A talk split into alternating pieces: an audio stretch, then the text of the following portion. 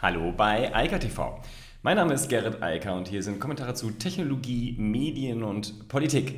Frisch aus dem Netz und auch mit einem frischen Hintergrund, denn ich habe mir überlegt, dass es Zeit wird, das ein bisschen klarer zu machen, sowohl auf YouTube als auch unter eika.digital, um welches Thema es hier primär geht. Und heute geht es primär um Netzpolitik und das wird man demnächst auch immer ganz gut sehen können, sofort in den Vorschaubildern, auch wenn man den Link teilt und so weiter und so fort. Denn es geht heute vor allem um die digitale Souveränität. Das ist ja etwas, was ähm, auf europäischer Ebene, aber auch auf deutscher Ebene so ein ganz großes äh, Schlagwort geworden ist. So wie Digitalisierung eigentlich. Aber ähm, so richtig souverän ist weder Deutschland noch die EU noch sonst irgendein Land. Vielleicht China, das weiß ich nicht. Aber die sind vielleicht am nächsten zumindest dran. Worum es ganz konkret dabei geht, dazu gleich. Außerdem sprechen wir nämlich über Facebook-Werbung, also genau gesagt politische Werbung, über Apples ähm, IDFA-Vorgehen, das wollen sie ein bisschen verschieben, und über das iPhone 5G, denn da gibt es nochmal neue Informationen zum Mobilfunkstandard. Also, es gibt einen sehr, sehr schönen Kommentar auf Heise online und ähm, den sollte man lesen.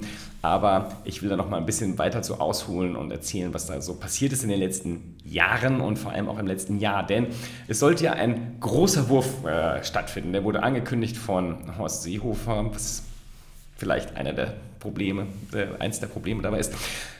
Nämlich mehr digitale Souveränität. Ähm, herstellen. Vor allem sollten mehr Open-Source-Projekte unterstützt werden innerhalb der Regierung und vor allem innerhalb der Behörden, also da, wo der Staat halt tatsächlich auch Einfluss nehmen kann auf das, was dann tatsächlich passiert. Also man wollte sich frei machen von großen Anbietern wie Microsoft, Google und so weiter und stärker auf Open-Source setzen, um halt auch die Sicherheit gewährleisten zu können und um halt souveräner zu werden. Außerdem wurden dann ja von zum Beispiel Altmaier und anderen äh, dieses Projekt Gaia X vorgestellt, Gaia X, also die europäische Cloud. Ähm, auch die wurde lanciert, zusammen mit Frankreich, wurde groß vorgestellt. Sie sind auch wieder ruhig geworden. Und es gibt viele, viele andere Projekte, die dort netzpolitisch und digitalpolitisch nach vorne gestellt wurden, um zu sagen, okay, wir wollen als Nationalstaat stärker unabhängig werden von großen Tech-Anbietern, von GAFAM, aber auch von den anderen Größen in der Branche. Und wir wollen unbedingt auch ein bisschen mehr Eigenständigkeit und auch natürlich wirtschaftspolitisch mehr für deutsche und europäische Unternehmen tun. Alles sinnvolle Ideen. Nur, und da kommt auch äh, Heise zu. Ähm, ich habe es in den letzten zwölf Monaten immer und immer wieder bei ganz unterschiedlichen Themen angebracht, auch bei den rechtspolitischen, netzpolitischen Themen.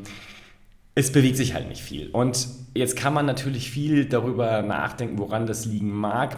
Ich glaube, das Hauptproblem ist, dass wir immer noch spät sind. Wir sind einfach unglaublich spät im nicht nur Handeln, sondern auch Denken und in der Strategieentwicklung der netzpolitischen, digitalpolitischen Strategieentwicklung. Die findet einfach in Deutschland nicht statt und auch auf europäischer Ebene nicht wirklich.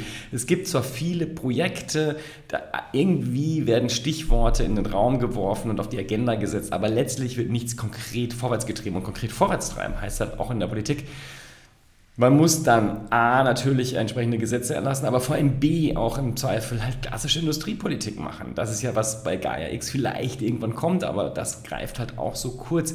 Da wird dann zwar über Milliarden gesprochen, aber wenn man sich einfach überlegt, was ähm, allerlei Krisen der letzten Jahrzehnte so gekostet haben und äh, in welcher Dimension dort investiert wurde, um wirklich Veränderungen herbeizuführen, dann reichen ein, zwei Milliarden halt nicht weit, auch im technologischen Bereich. Das sieht man ja auch, wenn man sich einfach die Unternehmen anschaut, in welchen Dimensionen dort in Forschung und Entwicklung von Google, Amazon, Apple, Microsoft und so weiter investiert wird. Facebook, die Investitionen, die in Technologie getätigt werden und die natürlich auch, wenn man digital souverän werden will, auch hierzulande und auf europäischer Ebene getätigt werden müssten die klaffen halt komplett weit auseinander. Da gibt es die ganzen Staaten, die mit ein paar Millionen irgendwelche kleinen Projekte fördern wollen und dann hoffen, dass man damit gegen Facebook oder gegen Microsoft oder wen auch immer es gerade dann konkret gehen soll, angehen könnte. Das ist natürlich völlig illusorisch, äh, völlig absurd auch. Es fehlen die äh, Human Resources, nicht genug Mitarbeiterinnen da, um das überhaupt vorwärts zu treiben und Open Source, so schön das auch ist, aber auch das braucht ja einen gewissen Überbau und eine gewisse Einordnung. Und man müsste es auch strategisch dann unterstützen und halt auch tatsächlich in den Verwaltungen, zumindest mal in den Bundesverwaltungen, sinnvoller wäre es, das auch mit den Ländern zusammen zu koordinieren, dann auch wirklich vorwärts zu drücken und nicht irgendeinen Flickenteppich zu produzieren und im Zweifel hinterher dann wieder zurück zu Microsoft zu kriechen, ähm, weil man irgendwie nicht klargekommen ist mit der Entwicklung, weil man halt hätte Mitarbeiter einstellen müssen, die sich dann darum kümmern, statt das dann als Service bei Microsoft und Co. einzukaufen. Anyway, die Situation ist, wie sie ist. Wir kommen dort einfach nicht vorwärts und es werden halt auch nicht mal kleinere Schritte gemacht, sondern es ist also von einem großen Wurf. Sind wir ganz sicher weit entfernt. Die Richtung ist gar nicht so falsch. Also Open Source stärker zu unterstützen wäre total sinnvoll. Also das wäre etwas, ähm, wo jeder, der im Tech-Bereich ähm, unterwegs ist, sagt, ja, wenn ihr euch von großen Plattformen lösen wollt, dann müsst ihr Open Source unterstützen. Aber dann muss man dafür halt auch Geld bereitstellen, dann muss man das auch strategisch unterbringen, dann muss man das in den eigenen Behörden auch tatsächlich lancieren und nicht einfach nur ankündigen, wir wollen da irgendwas mit Open Source tun, sondern dann muss man es machen, damit dann auch vielleicht Unternehmen und andere mitziehen und sagen, okay, das wollen wir auch unterstützen und wir gehen in die gleiche Richtung, weil wenn wir jetzt hier mehr Geld in einen Topf werfen oder zumindest in eine Richtung werfen, dann bewegt sich halt auch was in diese Richtung. Ja, Bewegung. Facebook.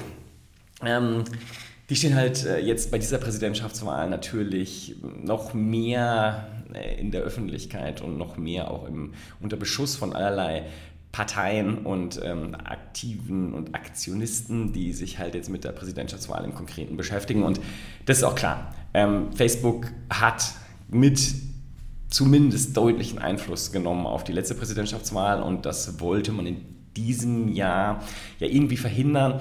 Aber letztlich ist dann nicht viel passiert und jetzt kamen so ein paar ja, PR-Stunts, der sagt, ist hier ein bisschen richtigerweise Jetzt soll halt, also als Nutzer kann man im Facebook Messenger zum Beispiel nur noch fünf Nachrichten, also an fünf Empfänger eine Nachricht weiterleiten oder an fünf Gruppen, wie Leute dann da auch immer drin sein mögen.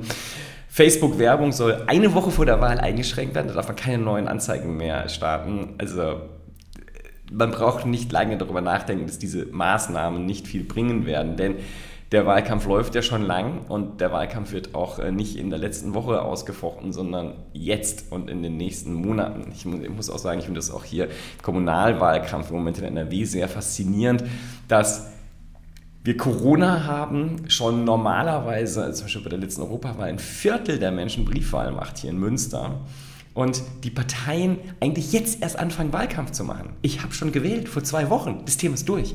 Also ich brauche den Wahlkampf auch nicht. Ich weiß, wen ich hier wählen will und wen nicht. Aber für die, die das vielleicht nicht wissen, da kommt es trotzdem zu spät. Ja, also der Wahlkampf müsste viel früher anfangen. Und jetzt unter diesen Sonder, besonderen Bedingungen mit Corona, ich gehe mal davon aus, wahrscheinlich werden 40, 50, 60 Prozent der Leute per Briefwahl wählen.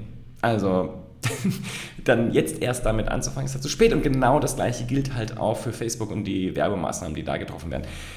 Wenn man das, was da, also vor allem das Microtargeting im Werbebereich wirklich effektiv hätte, also im politischen Werbebereich hätte unterbinden wollen, hätte man damit schon längst anfangen müssen, vor Monaten. Und dann eine Woche vorher keine neuen Werbekampagnen mehr zuzulassen das ist nicht mal der, äh, der Tropfen auf den sprichwörtlichen heißen Stein, sondern das wird überhaupt gar keine Auswirkung haben. Vor allem, wenn man im Zweifel dann die Werbekampagne eh schon durchgetimt und äh, am Laufen hat, dann ist das so oder so irrelevant. Zwei Nachrichten noch äh, zum Wochenausgang und beide gehen um Apple. Einmal, das ärgert mich ein bisschen, aber ich kann es auch zum Teil nachvollziehen. Das Thema Privatsphäre treibt ja Apple enorm um und ist sozusagen oder ist, nicht nur sozusagen, ist mittlerweile Kernbestandteil der Marke. Und Jetzt hat man gesagt, okay, das ganze Thema Werbetracking wollen wir mit iOS 14 ausschalten. Also komplett in die Verantwortung der Nutzer geben. Die Nutzer sollen einschalten müssen, aktiv, ob und von wem sie online verfolgt werden wollen mit Werbeanzeigen. Und die Wahrscheinlichkeit, dass das jemand tut, tendiert gegen Null, behaupte ich mal.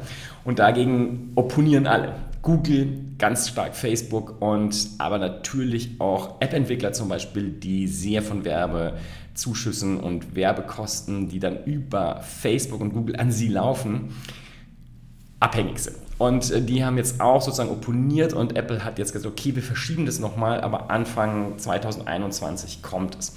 Ich hätte mir gewünscht, dass es jetzt kommt. Das war früh genug angekündigt und das hätte man auch im Vorfeld klären können. Aber ich verstehe natürlich auch, wenn der Druck der eigenen Entwickler-Community dann so hoch wird, hat man da auch keine Wahl. Ich glaube, dass Facebook da leider einen sehr guten Job gemacht hat, denn Facebook hat ja aktiv auf die Entwickler gezielt und gesagt, hier, ihr müsst euch dagegen wehren, sonst äh, kriegt ihr kein Geld mehr. Ich glaube, diese werbefinanzierten App-Modelle, die werden so oder so früher oder später aussterben. Entweder hat man ein Abo-Modell oder einen vernünftigen Kurs, zu dem man die App einmal verkauft, oder halt nicht. Dann bringt das mit der Werbung so oder so in Zukunft nichts mehr. Denn wie gesagt, mit dem Ende des Trackings muss man sich umstellen. Auf der anderen Seite, wie jetzt zum Beispiel der öffentliche Rundfunk in, äh, den Niederlanden gezeigt hat, ich habe darüber gesprochen, es geht halt auch ohne die Personalisierung, sondern wie früher mit hohem inhaltlichen Kontext. Da kann man halt auch gute Werbeanzeigen schalten. Und die letzte Nachricht, das fand ich wirklich spannend, da geht es um das iPhone und die, vor allem die 5G-Technologie, die verbaut wird. Und da ist es so, das schnellste, dieses Millimeter Wave äh, 5G, das wird es wohl nur in dem iPhone 12 Pro geben. Und zwar nur in der großen Variante aus zwei Gründen. A, man braucht eine größere Antenne und B, ähm, die Akkulaufzeit wird massiv geschmälert, wenn man das allerschnellste 5G benutzt, was bis zu einem Gigabit Downloads und ähm, sogar darüber hinaus anbietet. Aber noch viel interessanter, das wird es nur in den USA, in Südkorea und Japan überhaupt geben. Also ansonsten werden alle das Standard und langsamere 5G bekommen und kein schnelles.